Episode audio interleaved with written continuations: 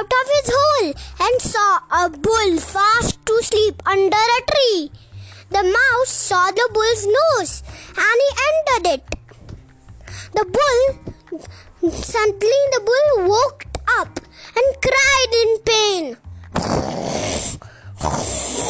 Hearing this, the mouse got scared and started to run. The, the mouse ran into his hole.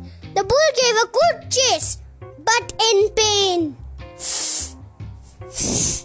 The mouse went into his hole, but the bull was not ready to give up. He angrily went back very far away from the mouse hole and he blowed his neck. He ran as fast as a race car. He bashed and he bashed, trying to break the house and capture the mouse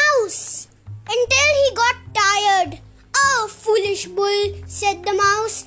Just because you're bull and strong doesn't mean you can break, make, break down anything. Now get out of here, cried the mouse. Might not